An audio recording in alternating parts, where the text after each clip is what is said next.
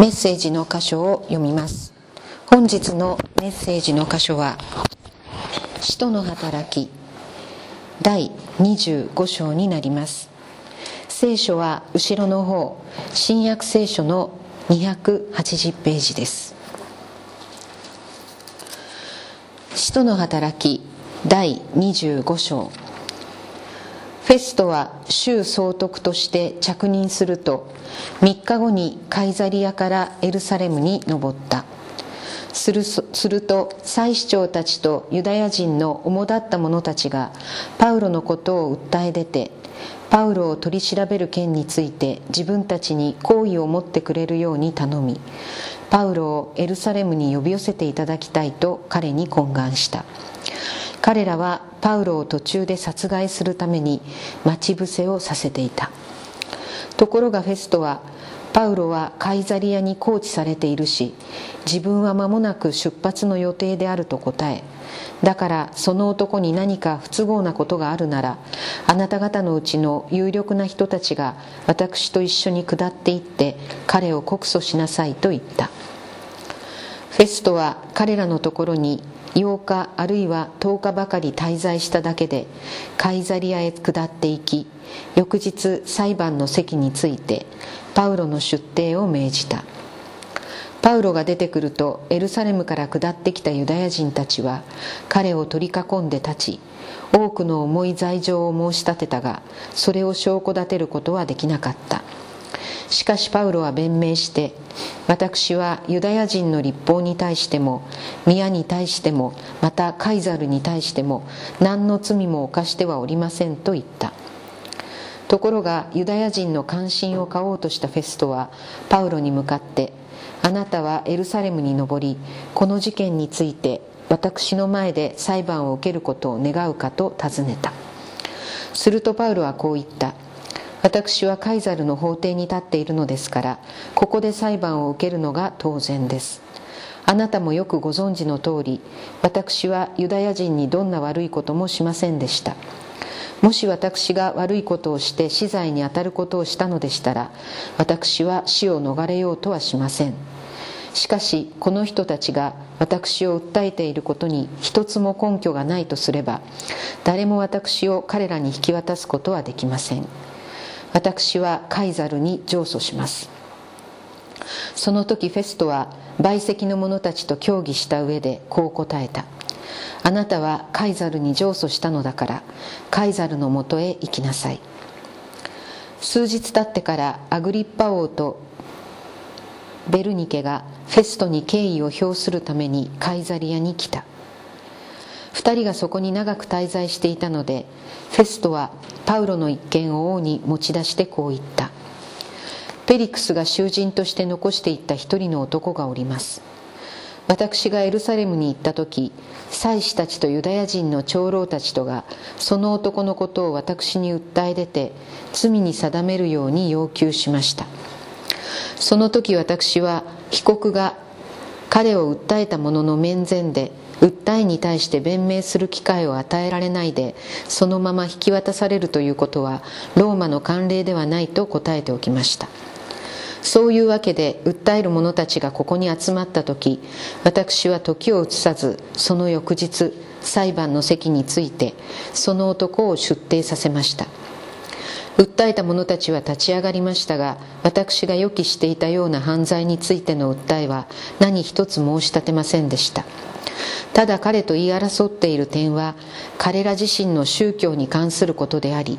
また死んでしまったイエスというもののことでそのイエスが生きているとパウロは主張しているのでした。このような問題をどう取り調べたらよいか私には見当がつかないので彼にエルサレムに登りそこでこの事件について裁判を受けたいのかと尋ねたところがパウロは皇帝の判決を受けるまで保護してほしいと願い出たので彼をカイザルのもとに送る時まで守っておくように命じておきました。するとアグリッパがフェストに私もその男の話を聞きたいものですと言ったのでフェストはでは明日お聞きくださいと言った。こういうわけで翌日アグリッパとベルニケは大いに意義を整えて到着し千人隊長たちや市の首脳者たちに付き添われて行動に入った。その時フェストの命令によってパウロが連れてこられた。そこでフェストはこう言った。アグリッパ王並びにここに同席の方々。ご覧ください。ユダヤ人がこぞって一刻も生かしてはおけないと呼ばわりエルサレムでもここでも私に訴えてきたのはこの人のことです。私としては彼は死に当たることは何一つしていないと思います。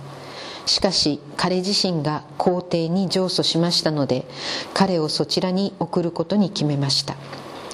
ところが彼について我が君に書き送るべき確かな事柄が一つもないのです。それで皆さんの前に分けてもアグリッパ王よあなたの前に彼を連れてまいりました。取り調べをしてみたら何か書き送るべきことが得られましょう。囚人を送るのにその訴えの箇条を示さないのは理に合わないと思うのです。本日はこの箇所から「汚せぬ尊厳」と題してメッセージをお願いします。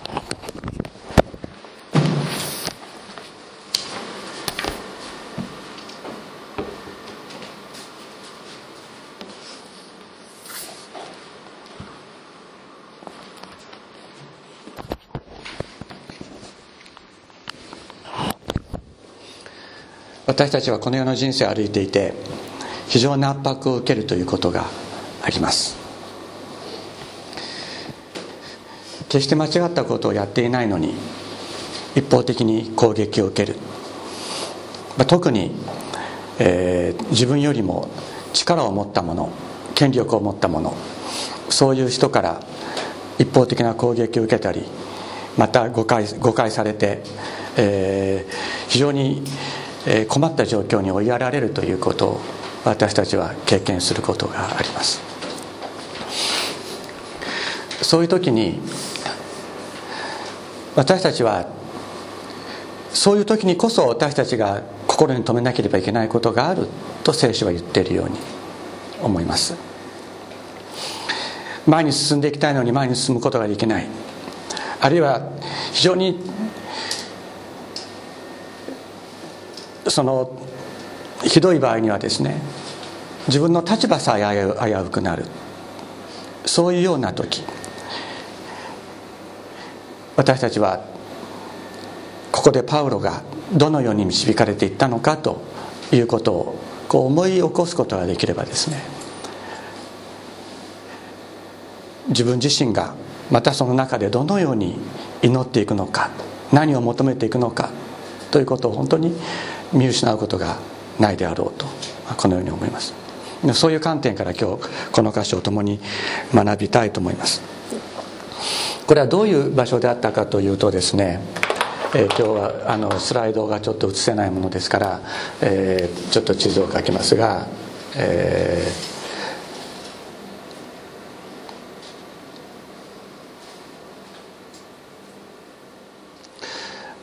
ー、まあこれパレスチナの地図だとしますよね。そうするとエルサレムがここです。エルサレムはここにあります。そして当時あのこのユダヤとサマリアというのは、えー、ローマ帝国の直轄領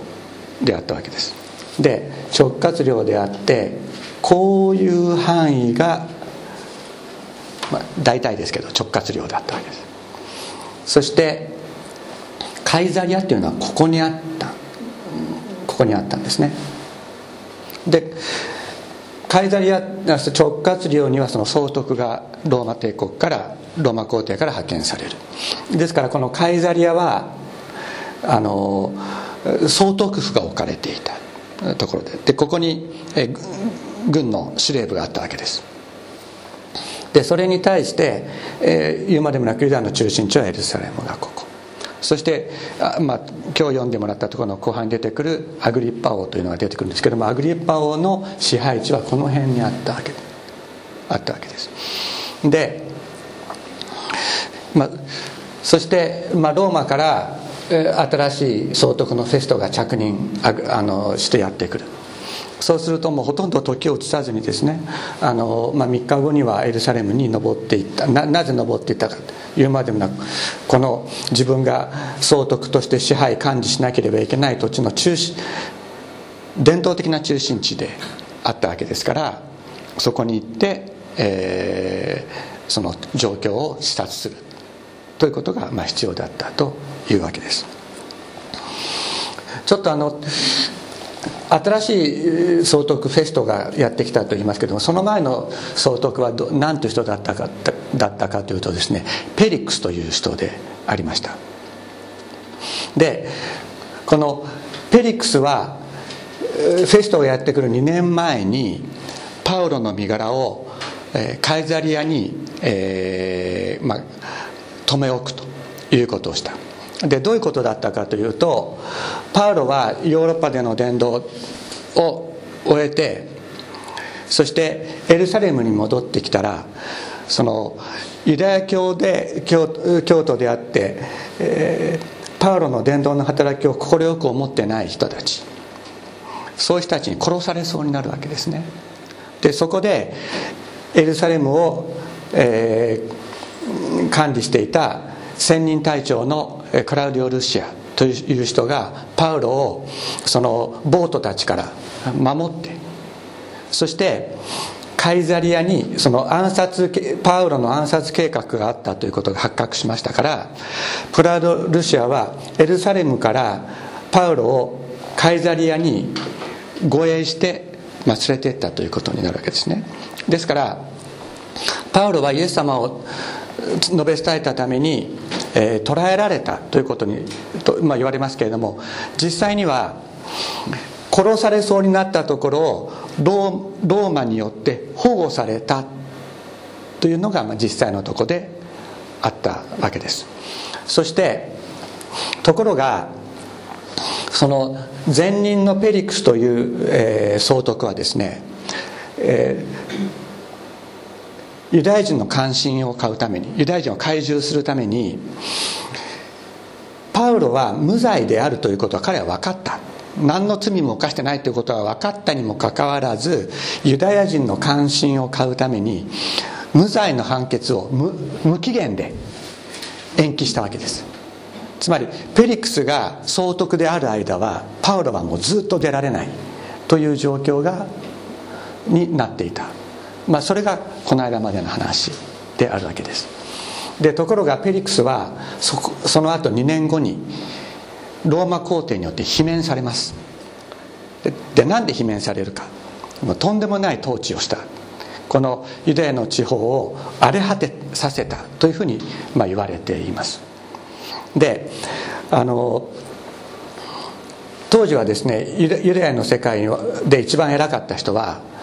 あのユダヤ人で一番偉かった人は大祭司と言われる人なんですけれどもその大祭司というのは、えーまあ、私たちが祭司というふうに宗教活動の宗教家の一番トップというふうに思うそういうようなイメージではなくて実際には政治的に一番トップであったというそれが、えー、大祭司であった。そでその大祭司はこの時代にはもう世襲ではありませんでした。世襲ではなくてこのガイラヤ地方を治めていた、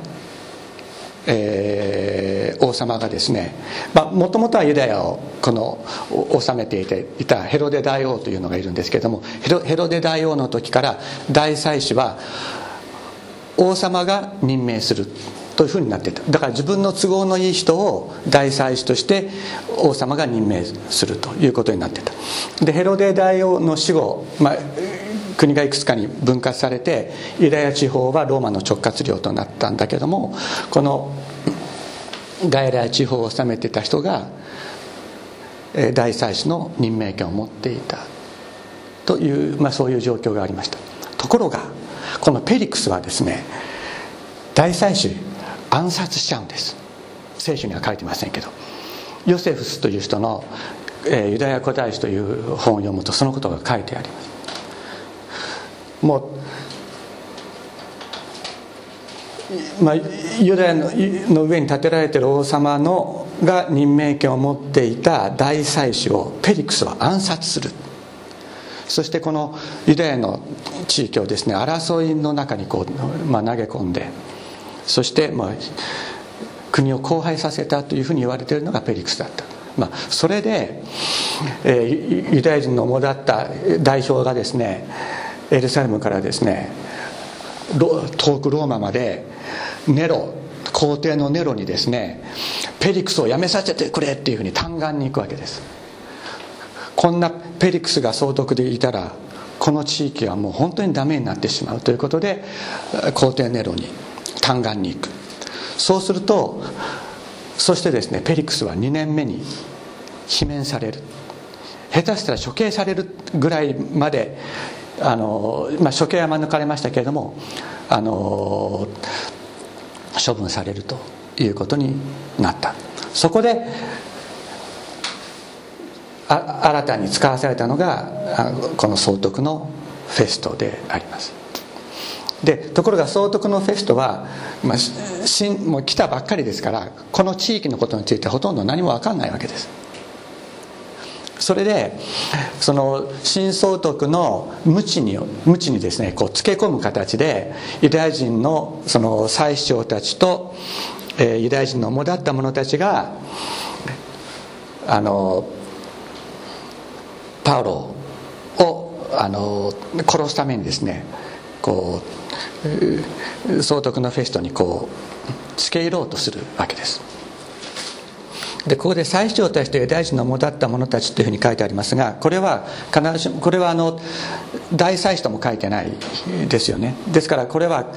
ユダヤ人を代表していったということではなくてパウロのことを絶対殺してやろうと思っている人たちが言ったというそういう意味です。そしてパウロのことをえー、取り調べ取り調べる件について自分たちに好意を持ってくれるように頼みパウロをエルサレムに、えー、呼び寄せていただきたいと彼に懇願した。彼らはパウロを途中で殺害する暗殺するつもりだった。そういう計画を立ててたということですね。でつまり彼らの言い分は何だったかというとそもそもパウロはエルサレムのサンヒドリンという議会で宮をエルサレムの宮をえー、怪我したという角でですね裁判を受けていた。ところが専任隊長のルシアが中に介入してその裁判の席からパウロを連れ去っていってカイザリアに連れて行ってしまった。だからそれはおかしいだろうって。だから元の状況にエルサレムで裁判を受けていたパウロが裁判を受けていた状況サンヒドリンの中で議会の中で裁判を受けてたその状況に戻してくれというふうにこう言いに行ったわけです。でで大した護衛もつけずにパウロをエルサレムに、えー、呼び戻すことができるならばどっかでですね待ち伏せして殺すことができる、まあ、そういうふうにこう考えたというわけです。でところがフェストはですね、まあ、彼らがユダヤ人の代表ではないということもありますしそのこの地方のかん一帯の管轄は自分に任されているのであなたたちの言う通りには言うままにはならないよっていうことでもし、えー、訴えるべきことがあるんだったら総督府総督府があるカイザリアまで来て訴えようというふうにこう、まあ、言い渡すわけです。でこのフェストという人は非常にこう能力が高かったようですね。このペリクスが、えー、前の総督のペリクスが積み残したもう残務残務の処理を、まあ、着任早々一気にこう片付けようとする、まあ、そういう能力のある人であったようです。また少しあの様子を見るだけでですねパウロには罪がないということもすぐに分かる。そういう、ま、能力のあった人であったようです。ところがですねそのそのエルサレムからユダヤ人のそのパウロを殺害しようと思っている人たちがカイザリアに着いた時に、まあ、すぐに裁判を開いた。でそしていろんな、えー、7節にこう書いてありますね。パウロが出てくるとエルサレムから下ってきたユダヤ人たちは彼を取り囲んで立ち多くの重い罪状を申し立てたが何も証拠を出すことができなかった。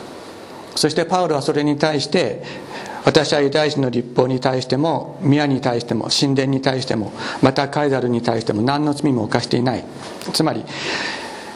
モーセが与えた立法を私は破ったことはないし宮を冒涜するということも行っていないしまた、えー、ローマ帝国に対して何らそのローマ法に反するようなことも行っていない、まあ、そのように、えー、弁明します。すると証拠は何も挙げられないわけですから、まあ、フェストもすぐに分かってですね、えー、25節。に書いてあるように私としては彼は死に当たることは何一つしていないと思いますというそういう、まあ、判断をするそれは心証を持つわけですね。そしてさらに彼はすぐにその事の本質に気づくわけです。そのちょうど上の段19節にこう書いてあります。彼と言い争っている点は彼ら自身の宗教に関することでありまた死んでしまったイエスというもののことでそのイエスが生きているとパウロは主張している。イエスが生きているとイエスは生きているんだということをパウロは主張している。そのことが論点なんだということがこのフェストにはすぐ分かった。つまりもう法律に関するようなことでは何でもないということは分かった。分かったんです。ところがフェストはですねまあ、ユダヤ人の関心を買うためということもありましたしその20節にこう書いてある。このような問題をどう取り取り調べたらよいか私には見当がつかない。皆目わからなかったからじゃあこれはユダヤ人の宗教の問題なんだったらじゃあエルサレムでまあ、私がそこで裁判の席に立つからエルサレムでもう一遍裁判やり直したらいいんじゃないか。というふうにこうまあ提案した、まあ、妥協案を出したということであったわけです。そうするとパウロは間髪入れずにですね私はカイザルの法廷に立ってる。ね10節。私は私はカイザルの法廷に立っている。ローマの法廷に立っている。ローマ市民としてカイザルの法廷に立っている。だからここでカイザルの法廷で裁判を受けるのが当然である。で私はユダヤ人にどんな悪いこともしていない。もし私が悪いことをして取材に当たることをしたのだったら私は死を逃れようと思いませんと。しかしこの人たちが私を訴えることに一つも根拠がないとすれば誰も私を彼らに引き渡すことはできないと言っています。で私はカイザルに上訴し上訴しますっていう、まあ、こういうわけです。で当時の、まあ、日本の裁判だとあの地方裁判所で高等裁判所で最高裁全部判決が降りてからじゃないと上の上級裁判所には控訴あるいは上訴することはできないわけですけれども当時のローマ法では裁判の途中でこの裁判はちょっといい加減なんじゃないかっていうふうに思ったらカイザルに上訴することができたそうです。だから裁判の途中で最初の判決が降りる前にパウロは上訴したということになっているわけです。ところがね私はこのところをずっと考えてですねパウロはこの時こういう状況になってじゃあ私あのカイザーに上訴しますよっていうふうに言ったんじゃないだろうなというふうに思います。でなぜかというと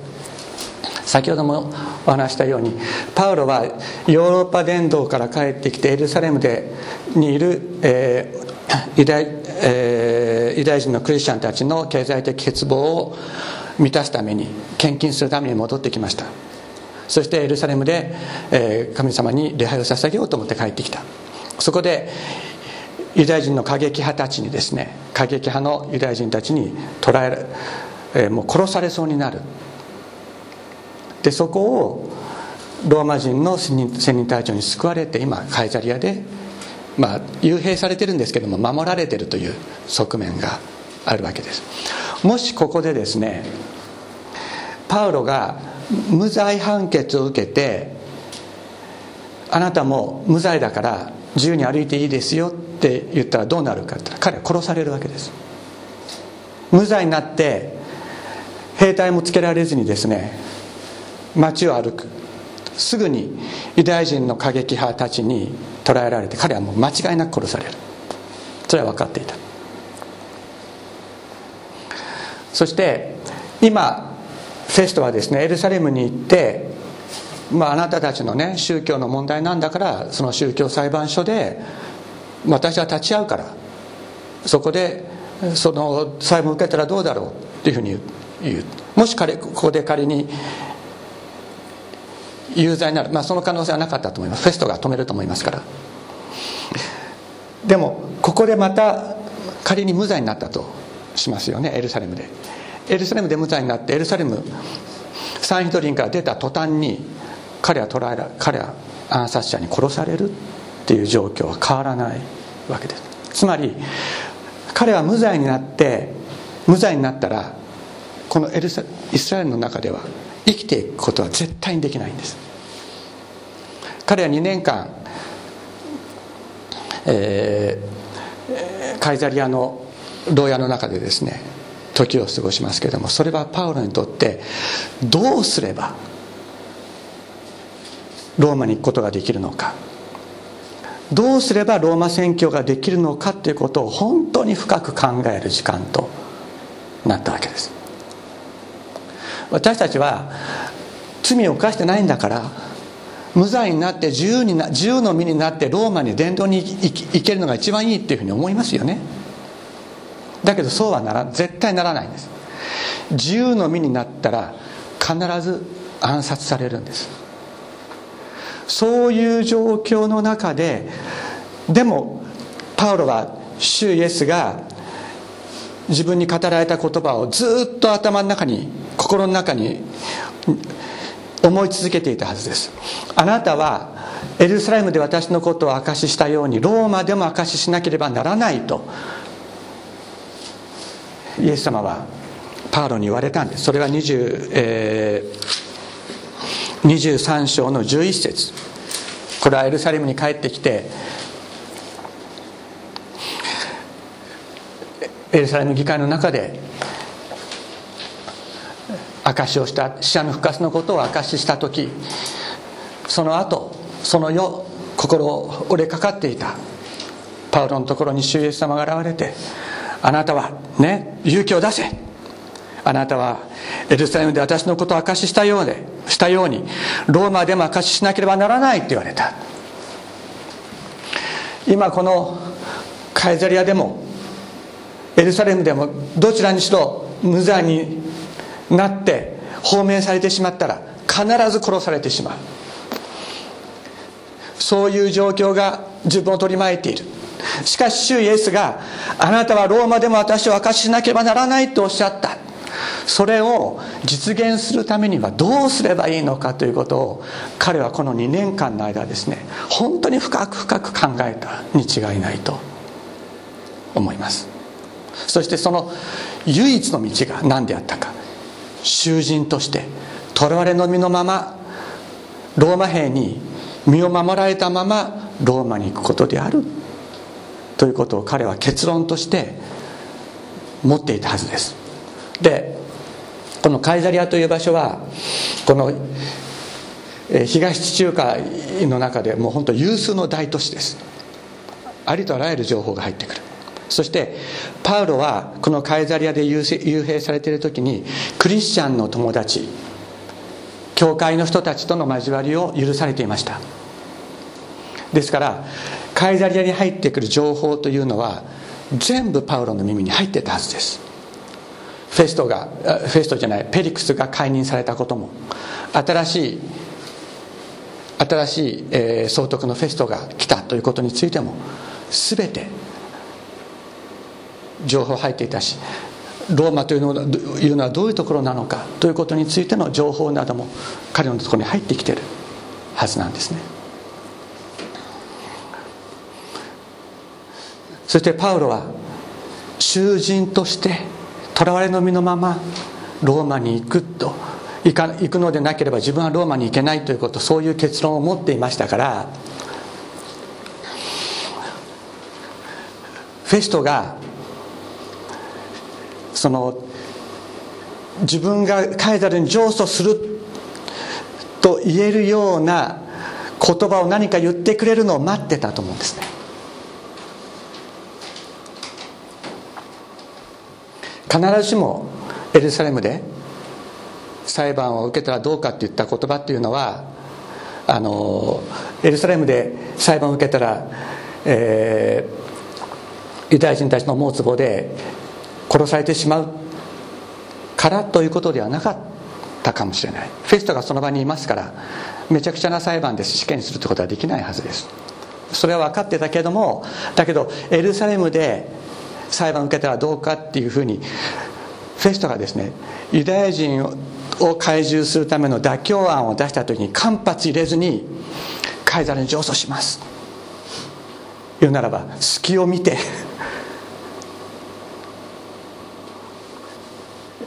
上訴した。それはローマに行くためであったわけです。そしてピリピリテの手紙のですね1章13節にこういう言葉が書いてあります。ピリピリテの手紙、えー、1章13節。あ12節から読みます、えーと、と382ページですがえ、ピリピリというの手紙の一章の12節から。さて兄弟たち私の身に起こったことがかえって福音を前進させることになったのを知ってもらいたいと思います。私がキリストの家に投獄されているということは親衛隊これ下にですね13節に別訳として総督官邸って書いてありますよね。で親衛隊の全員とその他の全ての人にも明らかになりまた兄弟たちの大多数は私が投獄されたことにより主にあって確信を与えられ恐れることなくますます大胆に神の言葉を語るようになりましたと言っています。でこのピリピリテの手紙はどこで書かれたかということについては、まあ、論争があります。ローマで囚人としてローマに送られた後に書かれたのではないかという説が割と有力です。でその他にカイザリアで書かれたという説もかなり有力な説としてあります。でここのですね13節のことを13節を元にするならばこれはカイザリアで書かれたに違いないと、まあ、そのようにま考える人たちが多いわけですね。となるとですねまあ、ここでまあローマ説かカイザリア説かということをこれ以上お話しすることはあまり意味がないのでお話しませんがこれがもしカイザリアで書かれていた。もし仮にローマであったとしてもカイザリアでも同様のことはあったであろうと、まあ、そのように思われます。つまり彼がカイザリアで投獄されている投獄されているからこそ神の言葉がますます力強く語られて多くのクリスチャンたちが加えられていっているということを彼はその投獄の最中に経験しているわけです。つまり伝道というのは自分が自由の身になって自由に自分が自分が好きなところに歩いていって好きな人人々と語り合うことができれば伝道が進むかっていうとそうじゃないということを彼はこのカイザリアでの幽閉生活の中で経験するんですね。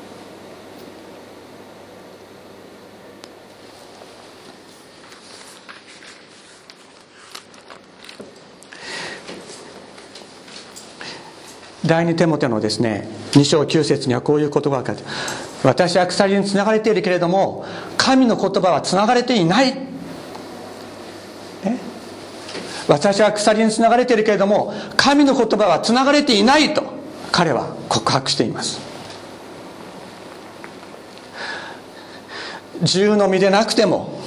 囚われの身であり牢獄に監禁されているような状況にあっても神の言葉はつながれていない。その牢獄の中から彼はまたもう会うことのできないクリスチャンの友自分が伝道した教会に向かって手紙を書きます。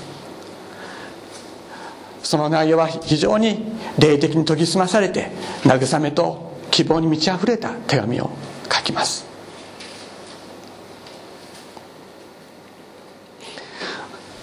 このことから私たちが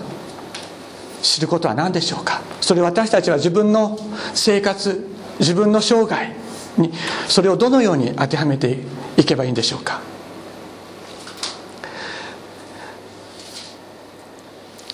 人生を歩いていて私たちは思わぬ行き止まりにぶち当たることぶち当たることがあります。右に行くこともできない。左に行くこともできない。このままだったら本当に自分自分自身一体どうなってしまうんだろうかというふうに思い自分の希望を叶えることもできず夢を叶えることもできずまた人から散々なことを言われあるいはひどい時には仕事を失うということだってそういう目に遭うことだってあるかもしれません。しかしそういう中で私たちが知らなければならないのは神様が私私たちの内側に与えてくださっている価値尊厳。それは癒しめられることはないということです。どんなに周りの状況が厳しくてもう外に出たらもうすぐ殺されてしまう。そういう状況の中にあってもあなたはエルサレムで私のことを証ししたようにローマでも証ししなければならないと言われたイエス様の御心と計画は変わることはなかったのです。そしてそれを実現させるためにパウロ自身は囚人となって最も低いものとなる低められた状況で彼はローマに行って宣教します。私たちも低められます。私たちは歩いて自分の足で自由に歩いていきたいと思っている。だけどそうできない状況に陥った時に私私たちは倒されるかもしれない。その時に這いつくばっていかなければいけないかもしれない。人が自分の上を越えていくというようなことを経験するかもしれない。しかしそのことは神様が私たちのうちに与えてくださっている。尊厳を汚すことはできないのです。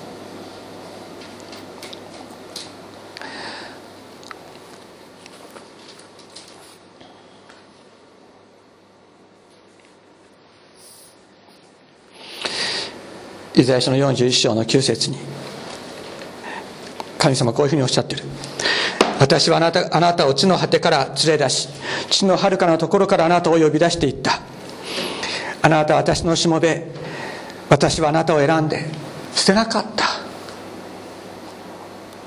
あなたは私のしもべだと語ってくださる。しもべとは何ですか？主人の思いを実現するものです。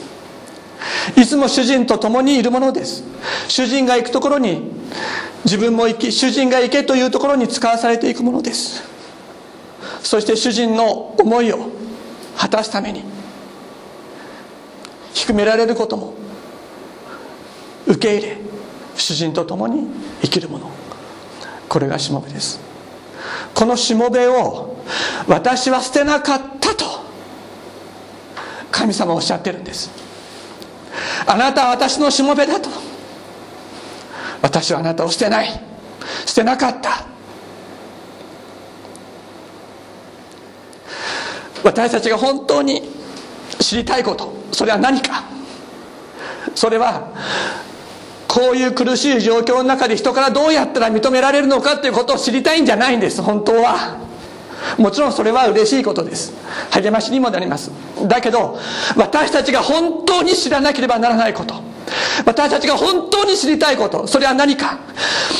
神様ご自身が私たちに向かってあなたは私のしもべであると語ってくださる。その声を聞きたいんです。この声を聞くときに私たちはどんな状況の中にあってもたとえ低められても這いつくばってでも神様このことをなさせてくださいと神様に向かって語りながら神様どうしたらいいんですか？這いつくばっていくんですか？這いつくばっていけって言うんだったら私はそうやって這いつくばっていきます。そういう希望が与えられていくのです。いろいろ苦しい状況私たち通ることがありますが神様が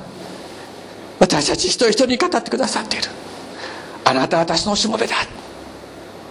私はあなたを選んで捨てなかった。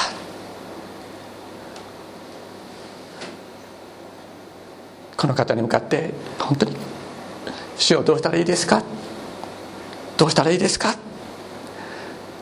お祈りしながら聞きながら歩んでいきたいですね。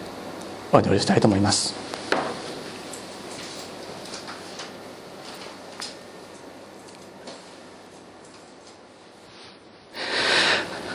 天のお父様本当に虫けらに等しい私たち一人一人でありますがそんな私たちに向かってあなたはあなたは私のしもべだと語ってくださるそのかたじけないお言葉を心から感謝いたします。主様どうぞ日々語ってください。私たちは日々あなたのこと声を言葉を必要としています。心が折れる時に人からの評価をもらいたいと思って焦る時に私たちは本当にあなたの声を必要としています。主をどうぞ日々私たちに語りかけ私たちを導き私たちはあなたのしもべとしてお持ちくださいますようにお願いいたします。感謝して尊いイエス様のお名前によってお祈りします。アメン。